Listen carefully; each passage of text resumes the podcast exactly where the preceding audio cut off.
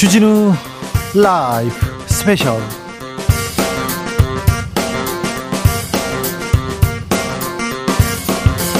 2023년 1월 14일 토요일입니다. 안녕하십니까. 주진우입니다. 토요일 이 시간은 일주일 동안 가장 중요한 일들 정리해드리는 그런 시간입니다. 시사 1타 강사 두 분 모셨습니다. 양지열, 박지훈 변호사, 어서오세요. 네, 안녕하세요. 안녕하십니까. 네. 새해 복 많이 받고 계시죠? 아, 새해가 됐죠. 네. 벌써 14일이에요. 많이 흘렀습니다. 2주 지났어요. 아, 왜 이렇게 새해 기분이 아직까지도 안 나지? 아, 그러니까요. 아, 시간은 뭐 날아갑니다. 아, 그래도 날씨가 조금 풀린 것 같아서. 아유. 어, 그거 좀 좋더라고요. 어제 비 와서 미세먼지도 조금 가라앉고요. 네. 아유, 참 다행입니다. 어, 추위도 물러가나요? 아무튼, 음, 마지막까지 건강 조심하셔야 됩니다. 겨울은 아직 끝나지 않았습니다. 주진우 라이브 스페셜 힘차게 출발합니다. 영상으로 만나보실 수 있습니다. 네, 그렇습니다. 지금 바로 유튜브에서 주진우 라이브 검색하시면 영상으로도 만나보실 수 있습니다. 선물도 준비했어요? 자, 청취율 조사 전화 오면 꼭 주진우 라이브라고 대답하겠다는 다짐의 메시지 보내주시기 박지훈 바랍니다. 외쳐도 됩니다. 여기는. 박지훈 외치면 딴 데 갈 수도 있어요. 네. 자. 자. 지금 바로 카카오톡 플러스 친구에서 주진우 라이브 검색하시고 메시지 보내주시기 바랍니다. 추첨을 통해서 선물 보내드리겠습니다. 주진우 라이브 스페셜 본격적으로 시작해 봅니다. 지난 화요일이었습니다. 민주당 이재명 대표가 검찰에 출석했습니다. 아, 같이 어, 이 자리에 동행했던 박범계 의원과 이야기 나눠봤습니다. 전직 법무부 장관이고 말 한마디가 힘이 있는데 직접 가셔서 이건 좀 부당하다. 검찰이 잘못하고 있다. 이렇게 얘기하시는 겁니까? 그렇습니다. 제가 뭐 당대표님하고 두 번 두 손을 잡았는데 성남지청, 본청도 아니고 성남지, 수원지검 성남지청의 그 현판을 보면서 제가 하늘을 참 많이 응시를 했습니다. 우리 검찰이 오늘날 왜 이렇게 됐는가. 저는 2150명의 검사 전부의 문제라고 생각하지 않습니다. 100명 안쪽으로 있는 이 수사에 총동원된 소위 윤석열 검찰의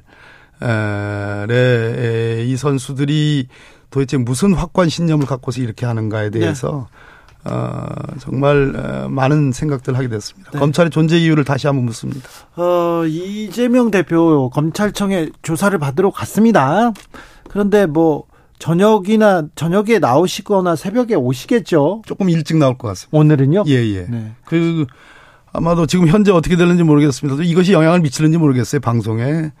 어, 생각보다 심야 혹은 새벽에 나올 것 같지는 않고 좀 일찍 나올 것 같은데 그렇게 되면 어, 서로 어, 정말 이렇게 단 하나의 접점 없는 예. 평행선을 긋는 그런 수사. 그렇죠. 어쩌면은 어, 모양 갖추기 수사. 가 아닌가 다 정해놓고 하는 기소를 정해놓고 하는 수사 아닌가 하는 생각이 듭니다. 오늘 뭐, 뭐, 뭐 영장을 친다던가 신병 확보 그러지는 않겠죠? 네, 그러지는 않을 겁니다. 네. 아, 그런데 오늘 이재명 대표를 부른 이유가 뭡니까? 뭘 잘못했다? 이거는 어, 뭐 이거는 법을 어겼다. 뭡니까? 정확하게. 그러니까 지금 이제 두산건설이라든지 네이버 농협 뭐 이런 등등의 여러 기업들 소위 이제 성남시에 있는 기업들에 대해서 그 뭐 편의를 제공해주고 특히 두산건설의 병원 부지 용도 변경을 해줘서 어 소위 이제 성남 FC라는 구단에 한 50억 정도의 광고를 그, 줬다. 예, 광고 광고비를 줬다. 검찰은 그걸 뇌물로 보는 것이고요. 네. 제가 그래서 공소장 이 저 이 사건 관련해서 모든 주무를 했던 성남시의 팀장이 있습니다. 예. 이미 기소됐습니다. 예. 그 공소장을 정면에 분석해 봤는데 그 공소장 안에도 모순이 있어요. 두 가지. 예. 무슨 얘기냐면 그 성남시에서는 15% 기부 체납 용도 변경해 주는데 기부 15% 기부 체납 해달라 네. 요구하고 두산에서는 5%만 해달라 네. 이렇게 됐는데 최종적으로는 10%로 딱 정해졌어요. 예. 그럼 5%를 감액해 준 거 아니겠습니까? 네. 그럼 5%에 해당하는 것이 50억이 아니라 공소장의 내용을 보면 두산 쪽에서는 100억의 가치로 평가합니다. 아 그래요? 100억의 가치로 평가해서 50억을 성남시에서 성남 FC 구단에 그 광고비 조건으로 50억 달라고 하는 거는 광고도 하고 원래 예상한 예상 그 용도 변경에 따른 예상 가치보다 훨씬 적은 액수기 때문에 이것은 굿딜, 좋은 딜, 좋은 거래. 네. 이 때문에 라는 그런 그 좋은 거래라는 표현은 안 나오지만 이 계산 방식이 공수장에 나옵니다. 그러니까 그 50억을 5%를 체납 그 기부 찬합해서 그 50억 현금으로 뇌물을 줬다라는 것이 말이 안 되는 거고 예. 또이 공소장에 처음부터 끝까지 나오는 것이 두산건설이 유동성 위기에 몰렸다. 아, 예. 2012년도부터 뭐 매, 매, 매해 1조씩의 무슨 차입금을, 어, 차입을 하고 어, 2019년도에는 무려 3조 원 정도의 누적 적자가 발생했다 하는데 이 병원 부지를 용도 변경해서 용적률 상승을 해가지고 얻은 매각 차익이 얼마쯤은 된, 되는 줄 아십니까? 얼마나 됩니까? 1770억 밖에 안 돼요. 예. 매해 1조 원의 차입금을 어, 차입을 할 정도로 재정 상황이 어렵고 네. 유동성 위기에 몰리는 두산건설이 이거 용도 변경해서 그 유동성 위기를 해결하려고 했다라고 공수장에 써놓고 예. 그래 봤자 1775밖에 안 된다는 겁니다. 네. 세 발이 피라는 거예요. 네. 그래서 제가 판사라면 딱 공판기일 때, 아, 이게 공소장만 봐도 이상하지 않습니까? 앞뒤가 좀 안 맞지 않습니까? 네. 라는 지적이 가능한 겁니다. 크게 두 부분은 이게 말, 공소장이 말이 안 된다. 검찰의 예, 주장이. 그렇습니다. 모순이 있습니다. 이재명 대표 검찰 출석 어떻게 보셨습니까? 아, 예, 뭐 벌써 하루가 지났네요. 그 많은 사람들이 지켜봤던 것처럼 그냥 혼자 조용히 가셔도 괜찮았을 텐데 그렇게 민주당 지도부 다 끌고 가서 갔던 모습들이 과히 좋게 보이지 않았다 이렇게 평가하는 분들이 꽤 많으셨던 것 같습니다. 갈 때는 당당하게 들어가셨는데 또 나올 때는 표정이 별로 좋지 않더라고요. 그러니까 본인 스스로도 법조인이기 때문에 아 이거는 기소될 게 분명하다 이렇게 말씀하신 것 같은데 네, 뭐 이제 재판 결과를 좀 지켜봐야겠죠. 아니 보고 싶은 것만 보고 표정도 본인이 분석합니까? 아, 12시간 아, 표정은 좋지 않았어요. 12시간 검찰청 갔다 오면 다 슬퍼요, 얼굴이. 피곤하다고 설렁탕 한 그릇 먹고 네. 일단 저는 아니 같이 간 거는 자발적으로 간 거예요, 의원들이. 그리고 지금까지 정치인들이 여당 대표, 야당 대표들이 저렇게 출두할 때 안 간 사람이 있었습니까? 그 전직 대통령들도 MB도 아시잖아요, 주진우 기자. MB 봐, MB. 많이 갔죠, 갔대. 맨다 어디 출소하면 출소한다고 정, 따라가. 정치 검찰에 뭐 네, 이게 타오죠. 전두환 씨도 앞에 집 앞에서 했죠. 다 따라와요. 그거 오는 거 가지고 뭐 이렇게 문제를 삼아요. 저는 안 가는 게 더 의리 없다고 생각해. 정치인들이 돼가지고 자기 정당의 대표가 가는데 거기 안 가? 김병미 의원도 비대위원장 비대위원이잖아요. 비대위원장 가는데 안 가봐. 그거 이상하잖아요. 어, 저는 죄가 있으면 거, 가죠. 아 죄가 있긴 뭐가 있어 아직 모르잖아요. 무죄 추정의 원칙. 그리고 네. 저는 뭐 어제 그 이재명 대표가 얘기했던 것처럼 검찰은 기소를 목적으로 해서 지금 수사를 하고 있는 것이고 네네. 네. 거기에 대해서 아주 그 본인은 어 결백하다고 주장을 하고 있는 상황이고 법리적 검토가 있었, 있었기 때문에 앞으로 이제 법정에서 다퉈질 거예요. 지금 이 상황에서 이재명 대표가 제가 있다 없다 이렇게 얘기하는 건 대단히 부적절한 얘기라고 생각하고요. 자신감이 있으면 저는 부채포 음. 내려놓겠다 이렇게 한번 해봤으면 좋겠습니다. 음. 그러니까 지금 얘기 주시는 것처럼 민주당은 시종에 관 정치 검찰이 무리한 기소라고 얘기하거든요. 그 정치 검찰이 무리하게 기소하고 만약에 구속영장을 무리하게 치면 대한민국 법원이 그 영장 쉽게 발부 잘 안 해주거든요. 그리고 거기에 영장 실질 심사 과정을 통해서 만약 기각이 되게 되면 검찰은 완전 이재명 대표가 얘기하는 것처럼 정치 검찰로 오명을 쓸 수밖에 없습니다. 아, 근데 아, 그, 그. 음. 그런데 또 기소하겠죠. 아니 그런데 여기에 대해서 법원의 심사도 받기 전에 모든 것들을 막아 세우는 방탄을 하겠다고 얘기를 하고 있고 거기에 덧붙여서 지금 민주당의 최고위원이랑 지도부가 다 줄줄이 검찰 앞에 함께 가고 하나 더 아니. 이전에 이재명 대표를 향했던 수사에 대한 검사들 실명 얼굴 이런 거 다 공개하게 되니까 이게 사법부의 판단을 지켜보기보다는 너무 정치 행위로 일관하는 것 아니냐라는 비판을 피하기는 어렵죠. 구속영장 영장이 청구될지 안 될지도 모르고요. 이번에 소환에도 응해서 갔잖아요. 소환 안 갈 거라고 그렇게 국민의힘에서 예측을 하고 비판을 하고 방탄이라고 얘기하는 소환 조사하러 오라 그러니까 갔고 그러면 체포영장은 발부가 안 될 거고 지금 보세요. 나중에 구속영장 문제도 어떻게 될지 몰라요. 그 미래의 일을 미치, 마치 안 할 것처럼 미래 예단에서 얘기하는 것들은 타당하지 않다고 보고요. 만약 검찰이 이렇게 할지 안 할지 모르겠어요. 구속영장 청구에 저는 그 내용도 안 된다고 생각해요. 왜냐면 이 사안 같은 게 다툼의 여지가 너무 커요. 저 지방자치단체장이 지방자치단체에 있는 공익적 목적으로 광고를 받아온 걸 가지고 제3자 뇌물이라고 정치적 도, 이익을 얻었다고 얘기하는 게 그건 저는 처음 봤어요. 이렇게 하는 거. 그래서 저 논란도 많고 또 하나는 도망이나 도주할 우리가 전혀 없어요. 대표가 어디를 도망을 갑니까? 그런 상황이기 때문에 구속영장 청구가 될지 안 될지도 모르는 상황에서 예측해서 이렇게 될 거라고 얘기하는 건 타당하지 않고 좀 지켜봐야 된다고 생각해요. 네. 네. 이재명 대표 검찰에 출석했습니다. 아, 검찰 수사 참 다방면에 참 오래도 계속됐는데 드디어 소환 조사가 이루어졌습니다. 사실 뭐 지금 이제 수사를 처음 받은 부분은 성남 FC 관련 제3자 뇌물 혐의잖아요. 네. 근데 이미 이제 뇌물을 줬다라고 하는 두산건설 쪽은 기소가 됐습니다. 네. 그래서 그 내용들이 다 알려져 있었고 뭐 사실상 뇌물 공여한 사람이 재판에 넘겨졌으면 공범격인데 네. 이제야 수사를 받는 것도 좀 의아한 상황이긴 그래요. 하죠. 사실은 좀, 그게 되게 네. 안 맞는 거거든요. 네. 뇌물을 받은 쪽이 더 중대 범죄이기 어, 때문에. 어, 그렇죠. 그리고 뭐 이제 이게 과연 뭐 법적인 어떤 행위냐 정치적인 행위냐 왜 그 자리에 민주당 지도부 의원들까지 같이 가야 되느냐 여러 가지 얘기들이 입장에 따라 다를 수 있는데 이 사안이 그러니까 법적으로만 놓고 보야 볼 수 있는 건가? 워낙 새로운 어떤 얘기거든요. 법조계에서도 없었던 지금껏 정치인이 지자체장이 우리 지자체 뭐 좀 도와주세요. 광고해 주세요. 네. 이걸 가지고 처벌받은 경우가 없죠. 그래서 아까 말씀드렸다시피 이미 기소가 된 재판에 넘겨진 두산건설 쪽의 공소장에 보면 정치적 이득을 얻었다라는 거거든요. 정치적 그러니까 이득. 정치적인 이득을 얻었다라는 걸로 뇌물로 연결될 수 있느냐 그렇게 보는 분들도 있을 거고 검찰은 그렇게 보고 있는 거고 근데 그렇게 보지 않는 쪽도 있고 이렇게 돼 버리면 이게 사법의 영역과 정치의 영역이 저는 혼재돼 버린 상황을 만들었다라고 보거든요. 예. 그러니까 당 지도부가 갔던 것도 어느 정도는 또 뭐 수긍할 만도 있는 거죠. 공범으로 이제 적시가 되어 있다고 합니다. 두산 쪽에 네. 그렇기 때문에 뭐 이재명 대표 만약에 소환에 응하지 않았다 하더라도 기소를 했을 거라고 생각이 들고 그렇죠. 소환을 이제 응하게 되면 또 장점은 있는 것 같아요. 검찰이 어느 정도 패를 갖고 있고 어떤 걸 갖고 기소를 할지를 알 수 있기 때문에 질문을 보면 다 알잖아요. 질문 뭐 저희 변호사들도 그런 것들 하지만 질문을 보면 어요 정도 해서 기소를 하고 이런 증거들을 확보하고 있고 내가 파악할 수 있기 때문에 그런 의미가 있다고 봐야 될 것 같고요. 지금 양지열 변호사 얘기했지만 사실은 거의 사상 초유의 일입니다. 뭐 그 이전에 미르 재단이라든지 사건이 있다고 하지만 그 사건들하고 차이가 좀 많이 나요. 차이 나죠. 왜냐하면 미르 재단은 개인이었고 네. 요거는 시장이었거든요. 아니 그때는 그 최순실, 정유라. 네.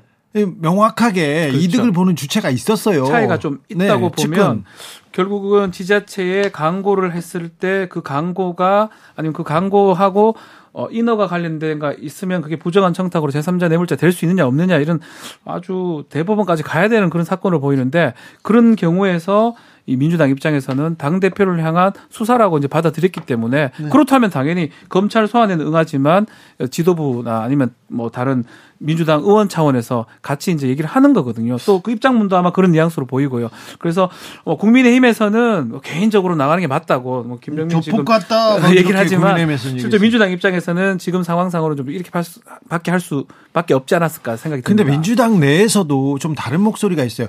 혼자서 아니면 그 좀 소수로 갔으면 굉장히 뭐라고 해야 되나 탄압받는 이미지가 더 부각되지 않았느냐 이렇게 얘기도 합니다. 문희상 어, 민주당 상임 고문은 아유 우르르 몰려가서 그거 시위하는 식으로 그거 그런 스타일 너무 오바다 이런 얘기도 하더라고요. 뭐 조홍천 의원도 좀 세련되지 못했다라고 하는데 결과론적인 얘기인 것 같아요. 만약 혼자 가게 되면 글쎄요 이 메시지라는 게 있거든요. 혼자 갔으면요 언론에서 뭐라고 했습니까? 네. 당이 이재명 버렸다. 버렸다. 버렸다. 그렇죠. 버렸다. 그런 제목 딱 나옵니다. 그게 메시지라는 거예요. 네. 메시지고 언론의 어떤 그 보는 측면이기 때문에 그럼 둘 중에 어, 어느 게 나을 것인가?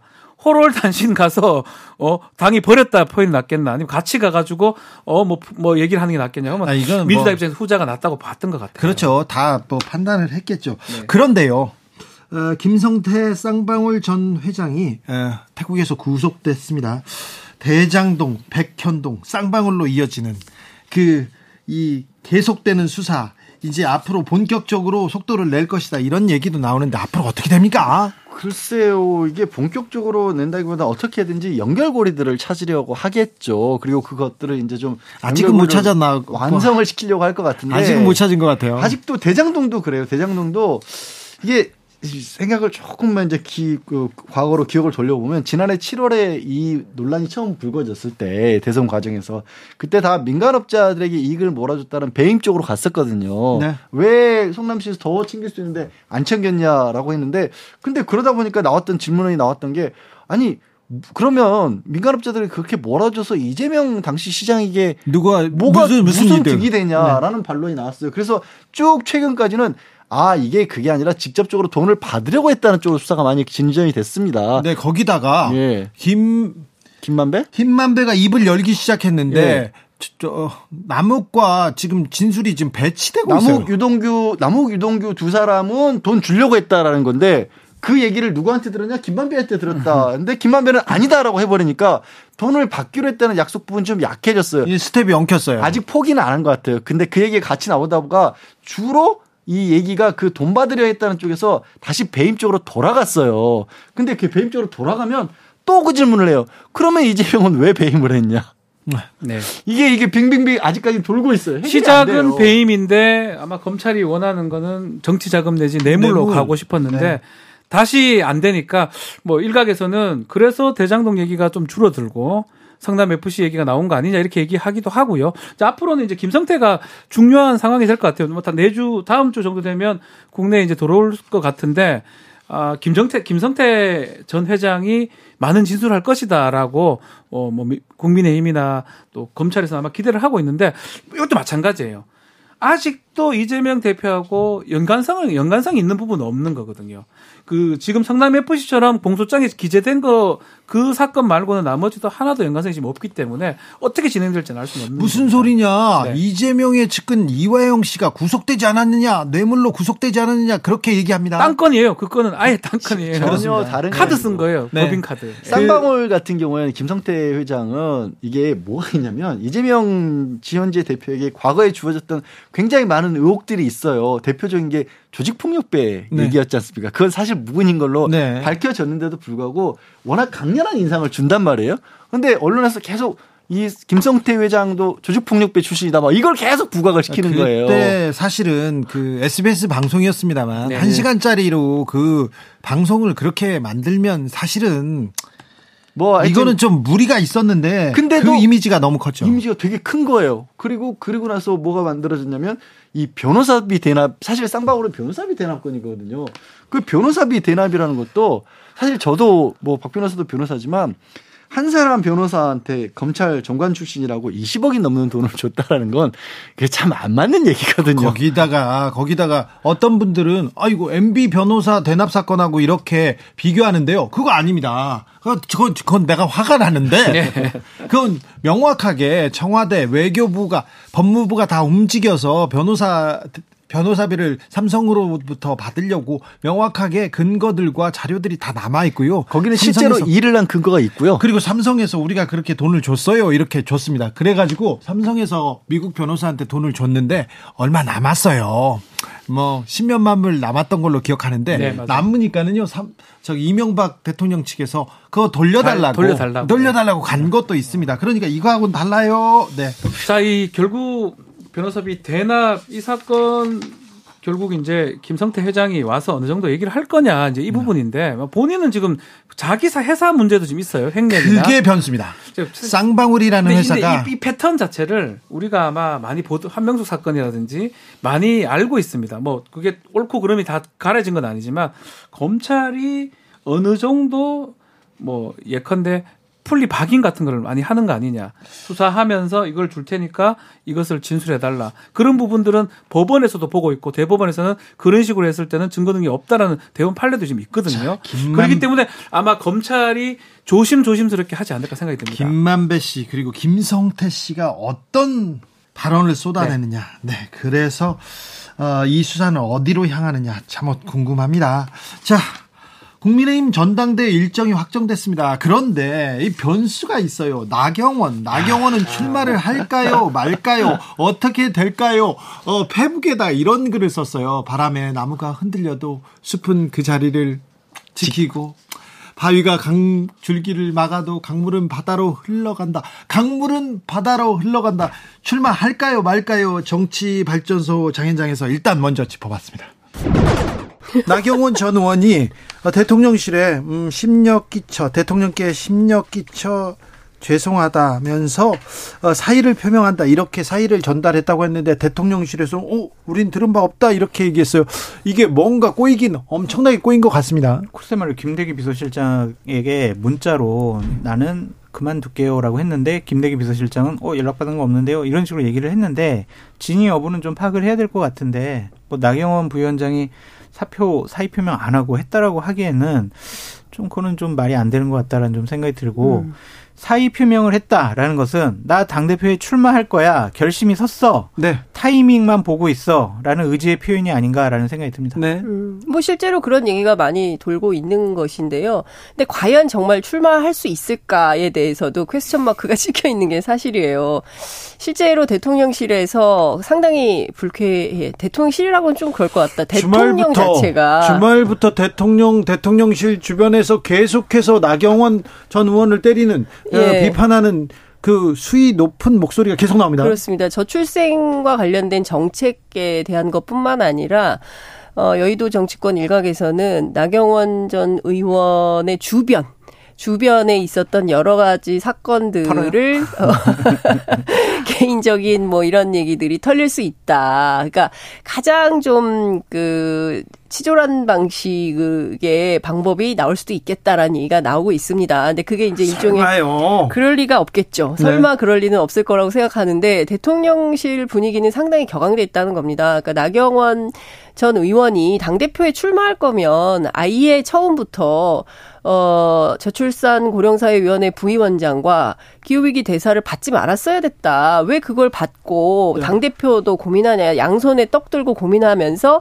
이른바 대통령을 자기 정치에 활용하는 거 아니냐? 어 있을 수 없는 태도다라는 비판이 나오는 것이고요. 실제로 그 문제에 대한 뭐 분노 뭐 이런 것들이 있다는 거 아니겠습니까?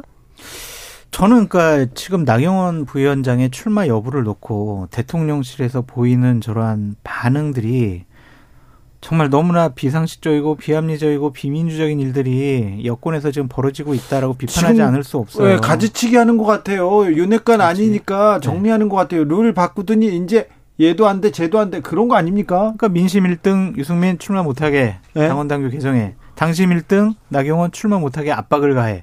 결국에는 윤심 1등 이 사람만 당 대표로 만들겠어. 그러니까 김기현 의원 딱 놓고 그냥 네. 찬반 투표를 하거나 네. OX로 딱 결정을 하거나 이런 방식으로 하는 게 맞다. 이런 비판도 나오죠. 제가 이명박 정권, 박근혜 정권 다 경험을 해봤지만 음. 그 당시에도 자신들이 만들고자 하는 당 대표에 대해서 말 못했잖아요. 적은 네. 있어요. 네, 많이 그래도 이렇게 노골적이지 그런데 경쟁자 후보를 네. 너 출마하면 가만 안 둘 거야 하면서 룰 바꾸고 협박을 하고 이런 적은 처음인 것 같습니다. 왜 이렇게 됐는지 저는 그러니까 이해가 되지 사실 않아요. 정치권 안에서는 이명박 박근혜 때보다 더하다. 네. 그래서 거의 그런 얘기가 계속 나오잖아요. 그럼요. 전두환 정권급이다. 뭐 이런 얘기들이 나오고 있는 거거든요. 그러니까 에이, 민주정당으로서 아니 거의 그런 수 아니 이렇게 주저앉힌 적이 없잖아요. 출마 자체를 못하게 아직 나경원 위원장 주저앉지는 않았으니까. 아니 물론 출마할 수도 있고 안 할 수도 있고 뭐 그 가운데서 뭐 고심 중인 걸로 어, 보입니다. 그렇지만 어 대통령실 주도로 어 전당대회 이렇게 노골적으로 개입하는 것에 대해서는 그냥 아 뭐 그럴 수 있어요라고 넘길 수 있는 어, 수준이. 아니에요. 그건 아니에요. 예. 음, 그런데-. 근데 당 안에서 저는 너무 조용하고. 눈치만 보고 이 정, 아무도 문제 제기를 안 하고 그 있다는 것 자체가 저는 굉장히 큰 문제라고 생각합니다. 누군가 얘기를 해야 되는데 전화 통화하면 세게 얘기해요. 그런데 밖에 대고 얘기를 안 익명. 하죠. 익명으로만 얘기합니다. 공천 때문에 그렇죠. 괜히 용산에 밑보이면은 나 공천 못 받을 거야. 그러면 나는 재선되거나 삼선될 그럴 기회조차도 나는 박탈이 돼. 그래서 나는 그냥 조용히 있는 게 낫겠어. 눈치나 좀 보자. 누가 당대표 되면은 그 당대표한테 그냥 충성하고 윤석열 대통령한테 다른 소리 하지 않겠어. 그래야 내가 오래 살 수 있는 길이야. 라고 의원들이 생각을 하고 있는 것 그러니까 같아요. 성, 생계형 정치인, 그냥 직업으로서의 정치 수준도 안 되는 겁니다. 아니 그렇게 네, 국민의 지금 세비를 받으면서 일하시는 분들이 대통령 눈치 보면서 본인의 어 생명 정치 생명만 연장하겠다는 방식으로 하는 게 과연 맞나요? 윤심만 보고 가면 결국 민심의 심판 받을 텐데요. 본인들은 그렇죠. 그렇게 생각 안 해요. 이재명? 당대표 사법 리스크 봐라. 곧 구속당하고 체포당하고 민주당은 비리 집단으로 몰아붙일 거야. 민주당 의원들 몇 명 더 조사해야지. 그렇게 되면 국민들이 민주당 지지하겠어? 민주당 의원들을 안 뽑을 거야. 음. 결국에는 국민의힘 의원들 뽑을 거고 그렇다면 공천 받아야 돼. 네. 그거죠. 그 생각한다고요? 만사 굉장히- 공천. 근데 굉장히 재미있는 포인트인데 제가 오늘 취재한 의원들은 어떤 얘기를 하냐면 이미 총선은 윤석열 심판이다. 이제 이런 얘기를 해요. 국민의힘 의원들이요? 아니 아니 민주당 의원들이 민주당에서? 그런 아니 얘기를 하는 그런데 거죠. 지금 지지율만 보더라도 네. 지금 부정이 긍정보다 훨씬 높기 때문에 어 윤석열 간판, 윤석열 깃발로는 어 총선에서 쉽지 않은 거 아니야? 어렵다. 아, 근데요. 수도권 네, 네, 같은 경우에서 예. 민주 국민의힘 의원들이나 대통령실에서 이번 신년 여론조사를 보고 상당히 고무됐다라는 거 아니에요. 네. 우리 뭐 부정평가 높고 국민의힘 지지율 그렇게 높지 않지만 민주당 이재명 당대표 부정평가 더 높고 같거나 더 높고 민주당 지지율 우리보다 낮아. 우리가 방금 저희가 갤럽 여론조사 그 개요 말씀드렸습니다. 이어갑니다. 네. 아니 수치는 제가 말씀 안 네, 네, 드렸잖아요. 네, 네. 그래서 우리가 좀만 밀어붙이면은 민주당에 대해서 국민들이 선택지에서 제외시킬 거야. 그러니까 우리 대통령한테 충성해야 돼. 그렇게 생각하고 있는 것 같아요. 근데 뭐 오늘 보신 것처럼 이게 지금 계속 대선 연장전이거든요. 네. 이게 안 끝납니다. 0.73% 차이로 됐기 때문에 민주당도 국민의힘도 서로 승복하지 않는 거예요. 그러니까 서로 인정하지 않습니다. 그러니까 협치나 타협이나 이런 건 기대하기가 매우 어려운 상황이고 이 분위기는 총선까지 계속 간다고 보는 거고 민주당은 이제 이재명 대표가 오늘 동뜬 대로 앞으로는 이제 윤석열 심판론 가지고 세게 붙어서 가겠죠. 거기에 맞불을 또 국민의힘은 놓겠죠. 그 사이에 사이에서 어 소위 얘기하는 반윤 비민 그러니까 이른바 중도층이라고 하는 국민들은 정치 혐오로 확 빠지겠죠. 음. 그러니까 제일 중요한 포인트는 어 윤석열 대통령에 대해서 그냥 싫다. 라고 판단하는 60% 콘크리트 반대파 이 사람들이 어떤 결정을 하느냐에 따라서 굉장히 민심의 음. 향방이 달라질 수 있다 이렇게 볼 수 있습니다. 오르신 말씀이에요. 그러니까 대통령실과 윤핵관들이 지금 생각하고 판단하고 있는 2024년 총선 판세는 착각일 수가 있다. 이 구도로 나쁘지 않다고 생각하는 것 같아요. 그런 것 같아요. 지금 괜찮다고. 네. 그러니까 이제 말도 안 되는 김장년대 만들어가지고 음. 5등 후보를 1등 만들려고 무리수를 두는 거 아니겠어요. 그러니까 본인들이 권력과 조직을 갖고 있기 때문에 민심과 단심을 변화시킬 수가 음. 있다. 음. 우리 뜻대로 이끌 수 있다. 윤석열 대통령은 윤핵관은 윤핵관 후보를 당권 대표, 대표로 만들 수 있을까요? 저는 아. 그 기획은 통하지 않을 거라고 봅니다. 예, 왜냐하면 음. 그동안 윤핵관이 했던 기획이 음. 잘돼 있는 게 없어요. 음. 그러니까 성과적으로 윤핵관 기획이 성공한 게 뭐가 있어요? 권성동 원내대표 정도인데 짧게 끝났습니다. 예. 근데 예를 들면은 이제 유승민, 나경원 이 두 후보가 출마를 안 해버리면은 김기현, 안철수, 윤상현, 강신업 딱 이 네 명이 붙잖아요. 그랬을 경우에는 그냥 김기현 의원 만들 수. 그런데 네. 아 왜 말을 끊고 그래요? 편파적으로 진행합니다. 진짜. 유승민 네. 그리고 나경원 전 의원이 네. 지금 그래도 민심이나 당심은 등에 업었잖아요. 네. 근데 출마를 하지 않을까요? 나경원 의원은 방금 전에까지 확인을 했는데 출마하려는 의지가 강하고 출마하겠다라고 하고요. 네. 기자들이 나경원 의원하고는 지금 통화가 안 되고 측근들에게 전화를 해보면 우리가 나간다고 출마한다고 쓰면은 오보야라고까지만 얘기를 하고 있대요. 네. 근데 하지만 나경원의 본심은 출마하겠다라는 생각을 굳힌 것 같아요. 음, 나경원 대표 저도 어제 통화를 잠깐 했는데 정말 잠깐 통화했습니다. 그러니까 입장을 밝히려고 하질 않아요. 그러니까 지금 상황에 대해서 굉장히 엄중하게 보는 것 같고요. 그렇지만 상당히 화가 난 눈치다. 왜냐하면 어찌됐든 그렇죠. 네, 대통령 며칠 동안 그렇게 두들겨 맞았잖아요. 예, 당한 것이고 결과적으로는 거의 그만두라는 어, 태도 아니었습니까? 그러니까 뭐 결과대로 그만둔 거고 오늘 이철규 의원하고 만나서 무슨 얘기를 했는지 확인을 좀 해봐야 되겠지만 아, 왜 출마하려고 그래요? 그냥 출마하지 마세요. 말, 이렇겠죠. 그러니까 저는 근데 그것도 사실은 되게 웃기는 거예요. 이철규 의원은 국민을 대리해서 국회로 갔는데 대통령의 입장을 대신해서 나경원 전 의원을 만나서 얘기를 했다면 그것도 문제 아닙니까? 근데 나경원 의원의 처신도 썩 좋아 보이지 않아요. 왜 지금 이철규 의원을 왜 만나요? 눈치 보겠다라는 거 아니에요? 탐색하겠다는 거 아니에요? 아직도 뭔가 미련을 갖고 있다라는 그러한 표시입니다. 주진우 라이브. 자, 나경원 전 의원 출마합니까 안 합니까? 근데 어, 윤 정부의 성공을 위해서 계속 몸을 낮추다가 한마디 했어요. 당신들은 진정 윤 정부의 성공을 원하느냐 이런 식으로 윤핵관한테 던지고 강물은 바다로 흘러간다고 했는데 그러니까요. 출마합니까 안 합니까? 어떻습니까? 우리 박지훈 변호사는 앞부분 있죠. 네. 숲은 자리를 지킨다라는 거기에 좀 중심을 둬서 안 한다는 생각을 하는 것 같고 박지훈 변호사 저는 저는 강물로 흘러간다는 쪽에 둬서 출마한다는 쪽에 생각을 드는 것 타이밍을 놓친 것 같다는 생각이 자꾸 듭니다. 그래요? 이 아주 뭐 이번 주 내도록 나경원 부위원장 얘기가 나왔는데요. 핫합니다. 뭐 얘기했다가 사회수석이 또 노발대발하고 대통령실에 문자로 넣었다가 왜 문자로 넣었냐고 그런 거 안 된다니까 또 서면으로 넣었다가 애지중지한다는 얘기도 있었고 여러 얘기가 있었는데 그 타임에 한 번 정도는 사표를 내면서 당권 도전하겠다 얘기를 했어야 되는데 계속 당권 도전 얘기는 고민하겠다 얘기를 못 했거든요. 결국은 마지막 저 SNS가 뭐, 다, 뭐 여러 해석의 가능성은 있지만 전 연장선상으로 보거든요. 그럼 연장선은 그러면 나경원 전 의원 출마 못 한다? 안 한다고 봐요. 안 한다. 못 하고 안 하고 이렇게 봐야 될 것 같아요. 양절 변호사. 근데 저도 아 이게 이 한 주를 지나는 내내 저도 왔다 갔다 왔다 갔다 하고 있는데 일단 하는 쪽으로 생각해보면 가장 큰 근거는 정치인이 여론조사에 1위를 압도적으로 했었을 때 중간에 포기하는 사례를 본 적이 없어요. 그렇죠. 이건 완전히 지금 나경원한테는 엄청난 기회가 왔다고 자기는 생각할 거예요. 뭐 흔히 윤석열 대통령에게 썼던 별의 순간이라는 그렇죠. 뭐할 수 있는 그런 순간이거든요. 그런데 반면으로 또 정치권에서 여의도에서 도는 얘기는 아 이전에 나경원 전 의원 도와줬던 사람들이 주변에 없다.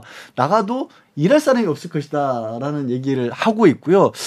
그러다 보니까 또 아닌 것 같기도 하고 시간이 너무 길어진가 싶었는데 또 SNS에 바다로 흘러간다고 하니까 나올 것 같기도 하고 나온다는 얘기 같은데요. 저는 그래서 안철수 의원에게 기대를 해봅니다. 자, 근데 안철수 의원이 계속해서 나경원 출마해야 된다. 출마론을 띄웁니다. 이건 어떻게 봐야 됩니까? 안철수 의원이 통합을 걸고 출마를 할 것 같아요. 출마를 하라 안철수 의원은 좀 이해관계가 좀 달라요. 안철수 의원은 다자구도가 됐을 때 유리하거든요. 아, 그렇죠. 여기 지금 친윤, 비윤 여러 얘기가 있지만 여러 명이 나와서 안철수 후보는 우리가 자주 느꼈지만 항상 그 어떤 포지션이 있어요. 그만큼은 있는데 또 그 이상 국민의힘이라는 새로 들어간 당에 그 이상은 없거든요. 그래서 만약에 여러 명이 나온다 그러면 2등 정도 해서 결선 가서 뭔가 파란을 일으킬 수 있는 막 그런 가능성을 지금 두고 있는 게 아닌가. 또 한편으로는 만약에 그냥 김기현, 안철수 두 사람 정도 윤상현 네. 지금 도전하고 있지만 그렇게 되면 안철수 후보는 좀 가능성 적다고 본인은 보는 것 같아요. 많은 사람이 나와서 그렇죠. 경쟁을 좀 해주, 해, 그렇죠. 주기를 바라는 것 같습니다. 그거를 저는 나경원 전 의원은 거꾸로 기회로 네. 볼것 같아요.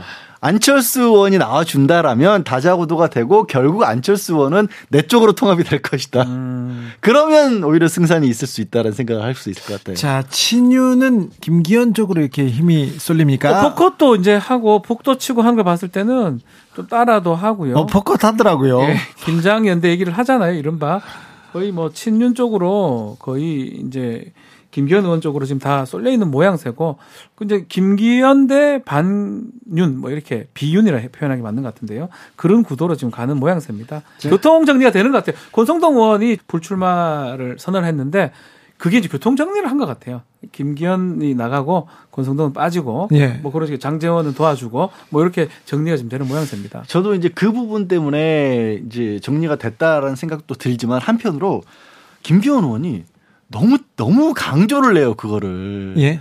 이 어퍼컷 세레모니에 그렇죠. 그 대선 경선 과정에서 지금 윤석열 대통령이 썼던 북까지 와서 치고 그러다 보니까 이게 혹시라도 하는 불안감을 가지신 분들이 생길 수 있을 것 같다는 거죠. 아 이게 어떻게든 윤석열 대통령과 조금이라도 연이 닿거나 그 검찰 출신이거나 그 이렇지 않으면 네. 나는 내 자리가 불안할 수도 있다라는 생각을 하시는 분들이 늘어난다면 네. 그러면 대안을 나경원을 찾을 수밖에 없거든요. 네. 거기 지, 달리지 않아. 지금 그래서 당심 뚜껑을 열어보면 지금 선두에 김기현보다는 훨씬 나경원 후보가 지금 뭐 앞서 달린다는 거 아닙니까? 그러니까 당원 100%로 갈 경우에 그리고 의외로 뭐 대구 경북을 비롯해서 핵심 보수 지지층이라고 할 수 있는 당심도 딱 완전히 윤석열 대통령을 기울진 않아요. 그, 그러니까요. 그게 그러니까 그게 변수예요. 그게. 예를 들어서 정, 정치인으로서 지금 우리 양재열 변호사 말씀하셨는데 정말 별의 순간 정말 가야 될 길로 보이죠. 1위를 하고 있는데 1등을 하고 있는데 안 나갈 이유가 뭐가 있습니까? 그렇죠. 만약에 당권을 잡는다면 그렇지만 현실적으로는 아니라는 거예요. 현실적으로는 또 대통령실이나 대통령의 말들도 우리가 눈여겨 봐야 되는데 아주 아낀다. 뭐 그런 얘기들이 나오거든요. 나경원한테 애정이 커. 애정이 크다. 아끼니까 못 보내. 예. 그런 얘기가 뭐 정말인지 뭐 어떤 정치적 수사인지는 알 수는 없지만 애정이 커서 하지 말라고 하는 그런 게 어디 있어요. 나경원 위원장 부위원장 입장에서 이제 뭐 부위원장 사퇴를 했으니까 아닐 수 있지만 나경원 전 의원 입장에서는 또 다른 어떤 뭔가가 있다 그러면 요거를 어, 놓고 다른 걸 할 수 있는 여지가 있는 거거든요. 아, 그, 그 사실 주초에는 아니 무슨 나경원 전 의원이 그 이른바 그 고출 저출산 고령화 스타의 네. 대책위원회 네. 그거 부위원장으로서의 정책과 관련된 얘기 한마디 했다고 그렇게까지 막 진짜 두들겨 패야 될까 싶을 그렇죠. 정도의 반응이 나왔거든요. 아마 나전 의원도 그 부분을 가지고 깜짝 놀라지 않았을까 싶은데 그래서 저는 나경원 전 의원이 내가 나간다고 해서 꼭 당신들하고 척지는 거 아니다라는 메시지를 보내면서도 포기는 못 하고 있는 것 같아요. 네. 아니 나경원 전 의원이 사실 굳이 따진다고 하면 윤석열 대통령하고 네. 학교 출신도 그렇고 음. 배우자도 가깝다고 하고 굳이 멀어질 이유는 없거든요. 아니 그리고 나라고 안 듣고 뭐 있어? 네. 나 나라고 안 듣고 뭐 거기다가 네. 당 대표가 되지 않습니까? 그러면은 자기 사람들을 이번에 총선에 쭉 출마를 시키고요. 그 다음에 대권으로 가장 성큼 성큼 맨 앞으로 걸어 나가는데 이걸 하, 포기한다고요. 결기라고 하거든요. 이거를 뭐 정치적 결기라고 할 수 있는데 결단력. 뭐 나경원 의원 뭐 제가 없다 이런 말은 절대 아닙니다. 그 역사적이라 뭐 경험적으로 봤을 때는 지금 그 단계가 됐는지는 참 모르겠습니다. 그러니까 이게 저는 타협점을 찾고 있는 것 같아요. 네. 뭐냐면 윤석열 대통령이 그리고 있는 그림에 나도 협조적으로 갈 수 있다. 지금 친윤이라고 불리는 사람들만이 꼭 그 역할을 할 수 있는 건 그렇죠. 아니다. 내가 당 대표가 된다 그래서 유승민이나 또 이준석 이런 같이 하진 않겠다. 그 계열로 가는 건 아니다.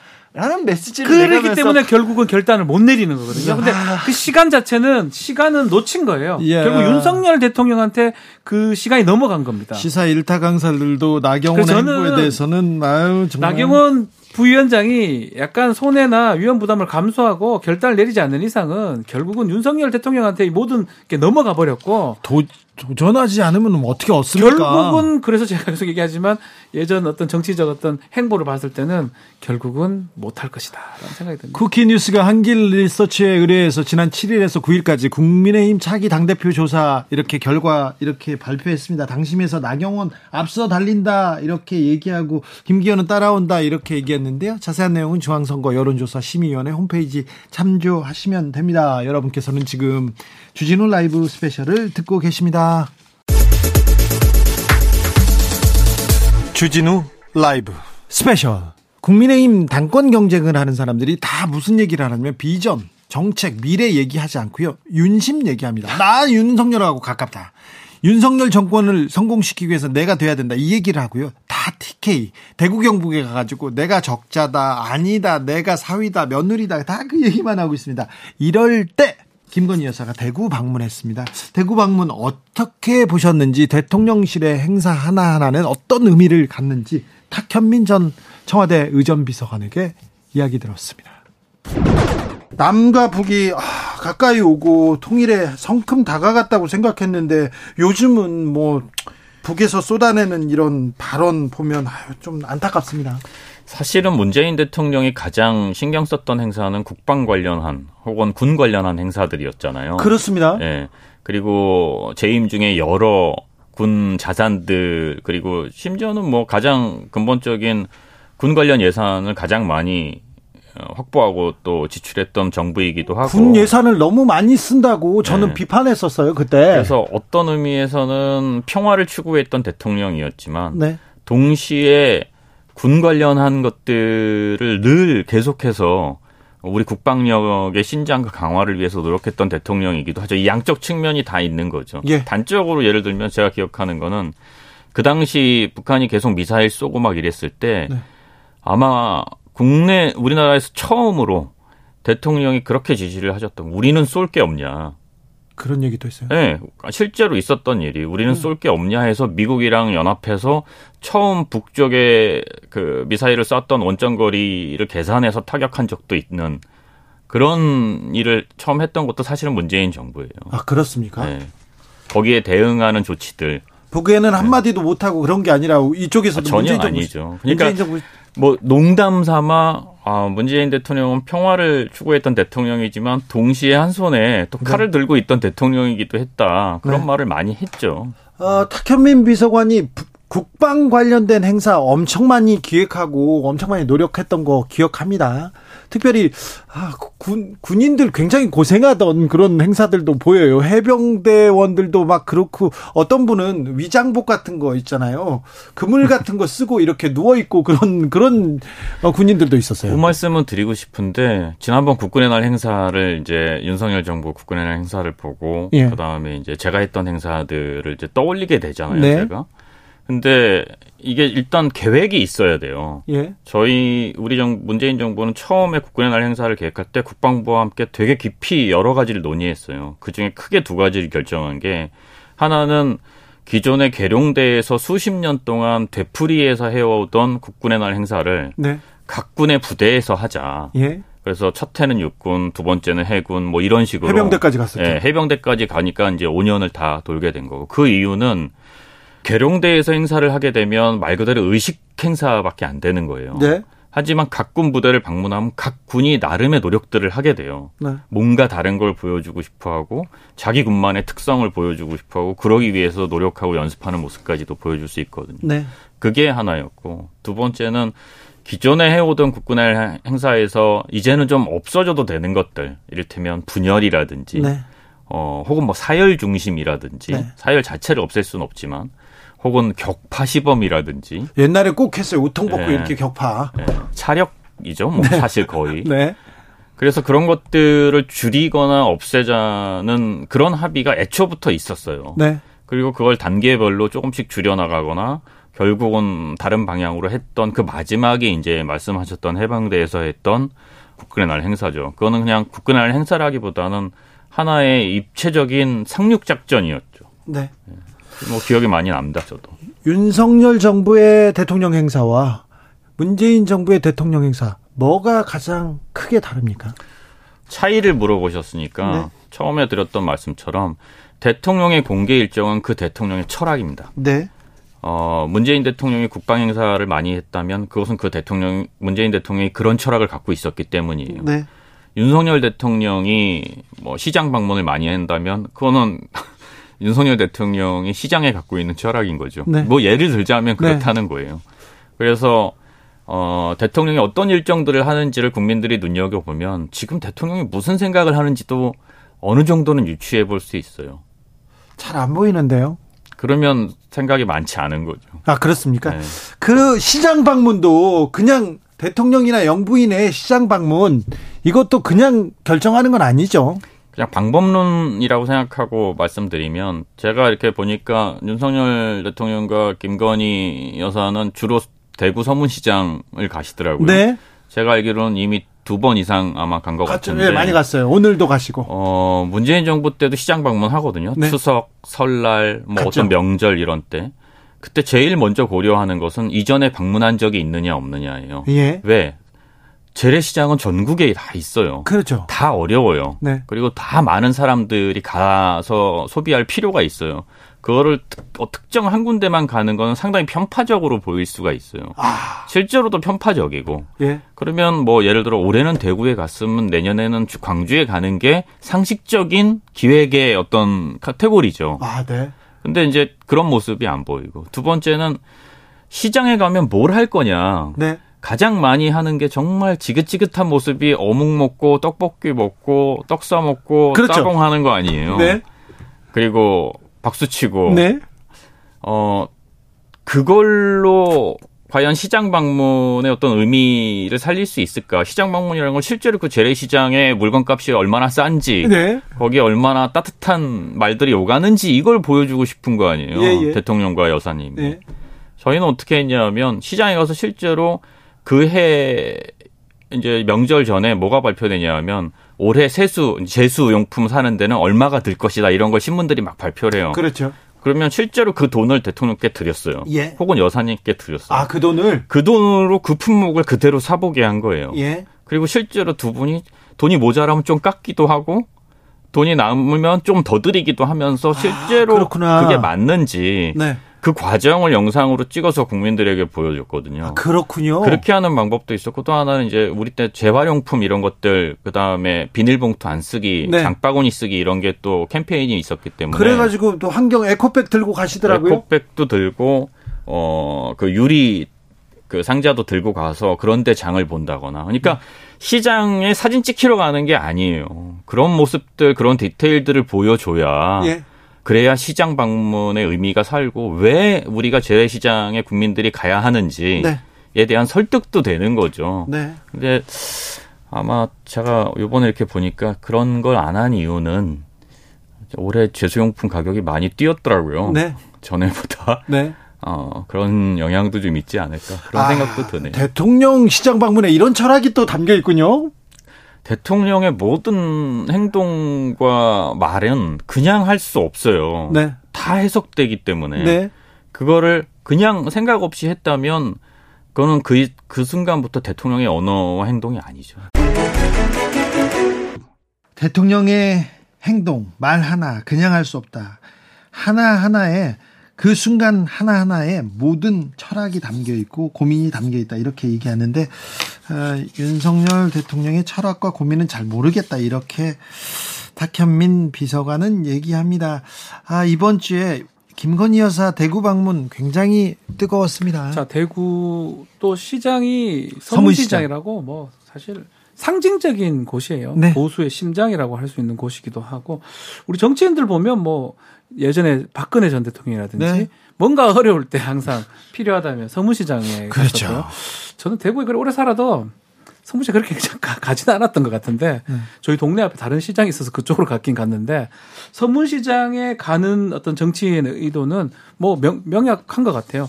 그 결집한다든지 보수 결집 그 의도가 있는 것 같고 이번에 또 가서 먹는데 납작 만두를 또 먹더라고요. 네, 그 납작 뭐. 만두는 대구에 아주 유명한 만두입니다. 아, 그래요? 아, 그래요? 뭐 대구에서 유명한데 사실 타지에 오면 그거를 이게 무슨 만두냐 이렇게 할 정도로 그렇죠 대구 사람들 입장에서는 그게 되게 어... 다른 지방에 갔을 때 제일 먹고 싶은 거 물어보면 납작만두 아 그래요? 근데 딱 콕 집어서 그 납작만두를 먹고 제 스타일이에요. 저는 그래서 그거는 나오더라고요. 그냥 그냥 한 게 아니에요. 그 납작만두가 좀 죄송한 얘기지만 그냥 밀가루에 안에 당면 조금 더가 있는 게 다거든요. 일반인이 봤을 때는 이게 왜 만두냐 이렇게 할 정도로 일반 타지 분들이 음... 근데 그 얘기를 했다는 거는 결집 효과. 뭐 원래 갔던 거는 아마 명절 전이니까 어, 하는데 왜 하필 대구 소문시장이 근데 네. 박준 변호사 얘기를 들으면서 네. 첫 번째 큰 물음표가 박준 변호사도 그랬잖아요. 정치인이 대구 서문시장을 갈 때는 가진 의미가 있다. 예. 김건희 여사가 지금 정치인이라고 봐야 되나요? 봐야죠. 뭐 지금 정치적 행보로지요. 아니 보통 이게 대통령 배우자라고 했을 때 뭐 정치인의 배우자도 그렇지만 보통은 역할 분담을 하잖아요. 자연스럽게. 그 뭐 또 대통령이 공개 행사에서 보여주는 모습이 있다라면 그런 공개 행사에서 챙길 수 없는 좀, 좀 배우에 있거나 아니면 조금 우리 사회에 좀 뭐 손길이 닿지 않는 것을 주로 배우자들은 가서 아, 이게 배우 대통령이 공식적으로 챙겨야 되는 부분도 있지만 배우자는 이런 부분을 챙기는구나 뭐 봉사활동을 음. 한다든가 뭐 보육원이 됐든 뭐 자원봉사를 해서 어디 뭐 좀 불우이웃이라든가 이런 곳을 가는데 박 변호사 얘기한 것처럼 대구 성문시장은 저는 딱 보는데 어, 가만 있어 봐. 무슨 선거 있던가? 아닌데? 뭐가 있지? 본격적인 정치 행보라고 보입니다. 그렇죠. 그렇게 읽힙니다. 겉으로는 명절 전이니까 대통령의 배우자 영부인으로서 뭐 약자라든지 뭐 그렇게 이제 얘기하려고 했던 것 같은데 지금 양절 변호사 얘기하듯이 모든 정치인이 특히 보수의 정치인은 뭔가 필요하다면 서문시장 가는 거거든요. 자, 여기서 행보에 가까워 보이죠. 저기서 질문. 네. 어, 저희는 한 걸음 더 들어갑니다. 심화 학습 시작합니다. 김건희 여사가 서문시장, 대구 서문시장 방문한 거를 나경원 전 의원은 어떻게 생각했을까요? 김기현 의원은 어떻게 생각했을까요? 안철수 의원은요? 자, 각각. 아, 어렵네요. 네. 어렵죠? 어, 일단 나경원 전 의원은 어, 반갑진 않았을 것 같아요. 그렇죠. 예, 반갑지 그렇습니다. 아니, 다른 것 다 떠나서 그 이게 저는 사실 아직도 김건희 여사를 정치인으로 봐야 하는지는 잘 의문이긴 합니다만 그냥 여성의 정치인이라고 본다면 여성 정치인의 이미지가 겹치잖아요. 흔히 하는 말로 시장이 겹쳐버릴 수가 있는 거거든요. 그것도 있고 또 뭐라고 해야 될까. 이 김건희 여사가 직접적으로 당권과 관련돼서 당의 움직임과 관련해서 정치적인 개입을 한 것이라면 나경원 전 의원보다는 아무래도 지금 윤석열 대통령도 김기현 의원을 밀어주고 있으니까 그쪽에 더 힘을 실어준 쪽으로 가지 않을까라는 생각도 하지 뭐 않을까. 한 분이 더 있긴 해요. 출마 선언을 한뭐 강신업, 강신업 변호사. 가 네. 있긴 한데 뭐 그분이 지지율이 뭐 조사 보니 조금 올라간 것도 있긴 하던데 아 밖으로 나온 게 있긴 하던데 그 얘기는 하진 않고요. 만약에 한다면 강신업 변호사가 가장 유리한 건데 네. 그분을 뺀다 그러면 남은 사람은 김기현 의원이라고 봐야 되겠죠. 그렇죠. 그럼 만약에 나경원 전 의원 입장에서는 그게 그렇게 간다는 게 도움이 될까요? 어느 쪽으로 봐도 만약에 뭐 그럴 별 가능성은 없지만 강신업 변호사 쪽이라도 별로 탐탁진 않을 것 같고 음. 그리고 제가 말씀드린 것처럼 어쨌든 여성으로서의 이미지를 이쪽이 한쪽이 가져가는 것도 별로 탐탁지 않을 것 같고 자 강신업 또 변호사. 다른 것도 있을까요? 네, 강신업 변호사 그리고 또 유튜버들 보수 유튜버들이 최고위원회 네. 출마 출사표를 던졌습니다. 김세희 씨, 그 다음에 신혜식, 신혜식 씨. 자 이런 분들은 돌풍을 일으킬 수 있을까요? 저는 지금 계속 무시하고 별로 이렇게 별거 아니거다 희화시킨다 이렇게 얘기하는데 저는 아닌 것 같거든요. 예전에 뭐 이렇게 당신 민심 비율이 있었다면 모르겠지만 지금, 지금 당원 100%예요. 네. 더더군다나 현장 투표의 가능성도 지금 있거든요. 그렇다면 오히려 조직이 좀 센 게 낫고 좀 다들 모르겠지만 그 유튜버요. 네. 다 100만에 가까워요. 그러니까요. 그리고 막강한 또 이런 얘기하기 뭐 하지만 질량이 떨어지면 움직일 수 있는 게 오히려 낫단 말이에요. 보통 그러니까 쉽게 볼 건 아닌데 지금 주류 언론이나 이런 데서는 아유 뭐 그 사람들이 되겠냐 이렇게 하고 그냥 하는데 진짜 당 지금 전당대회 나 두 달 정도 남았거든요. 3월 8일이기 때문에 네.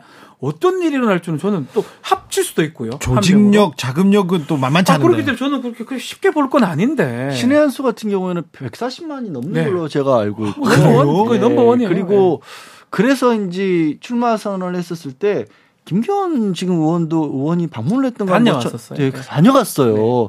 그리고 이게 되게 저는 살짝 우려스럽기도 한 게 뭐냐면 이분들을 뭐 무시한다 이런 게 절대 아니고 막강한 힘이 있는데 그렇다고 해도 이분들이 정치적으로 전반적으로 검증이 된 건 아니잖아요. 그러니까 굉장히 응집적 있고 결집된 강한 힘을 가진 건 맞는데 넓게 정치인으로서 검증된 분은 아닌데 현재 상황으로 보면 될 수 있어요. 그렇죠. 충분히. 네. 그러 왜냐면 140만이나 되는 구독자가 만약에 누구 한 정치인에 대해서 뭐 좋지 않은 쪽으로 이렇게 만약에 그분이 예를 들어서 얘기를 한다 그러면 그거 감당 못 해요. 그렇죠. 그래서 그 어마어마한 힘이 이게 폭이 넓진 않은데 한쪽으로 굉장히 강하게 쏠려 있는 이 힘들이 대한민국 정치권에 주는 파장 이 부분을 좀 주목해서 볼 필요는 있다고 봐요. 자, 돗자리 펴보겠습니다. 다음 주 신문 일면 주인공은 누가 됩니까? 박준 변호사. 자, 지금 얘기했는데 전 오히려 뭐 신엑시시라든지 네. 보수 유튜버가 한번 등장할 것 같습니다. 지금 나오게 나올 때가 됐어요? 딱 타이밍이거든요. 그래서 뭐 명절 전이라서 다른 어떤 정치적 행보도 있겠는데 제가 나경원 부위원장이 이렇게 뜰지 몰라서 지난번에 못 맞춰서 아예 그냥 다른 쪽으로 어. 나경원 저는 나경원 전 의원 쪽으로 갈게요. 네. 너무 좀 너무 정확한 답이라서 거의 아니, 예측 가능한 답이라서 아니, 아니 그게 아니라 나경원 네. 전 의원이 출마를 안 하면 묻히죠. 네. 출마를 한다는 아, 의미에서 일면 일면이라는 얘기예요. 어 그렇죠. 네. 아 별의 순간을 잡을 수 있을지 지금 정치 인생의 가장 핫한 지금 스포트라이트예요. 지금 네. 매, 며칠째 지금 지금 받고 있어요. 모든 걸 받고 있는데요. 네, 그런데 네. 여기서 만약에 멈추면 그냥 사그라들 텐데 나경원 전 의원은 어떤 결심을 할지 이번 주 정가에도 계속 이 문제가 크게 어, 파문을 일으킬 것 같습니다. 그리고 김성태 씨, 쌍방울의 김성태 씨가 귀국하는 것도 마찬가지고요. 자, 음, 좋은 희망적인 뉴스는 없고요. 그냥 정치권 뉴스네요. 어, 다음 주에는 더 희망적인 보따리 어, 가져와서 여러분께 뉴스를 전하고 싶습니다. 그러도록 노력하겠습니다. 주진우 라이브 스페셜 여기서 마무리합니다. 양지열 변호사 감사합니다. 네, 고맙습니다. 박지훈 변호사 감사합니다. 감사합니다. 네, 주진우 라이브 스페셜 여기서 물러가고요. 저는 다음 주 월요일 오후 5시 5분에 돌아옵니다. 지금까지 주진우였습니다.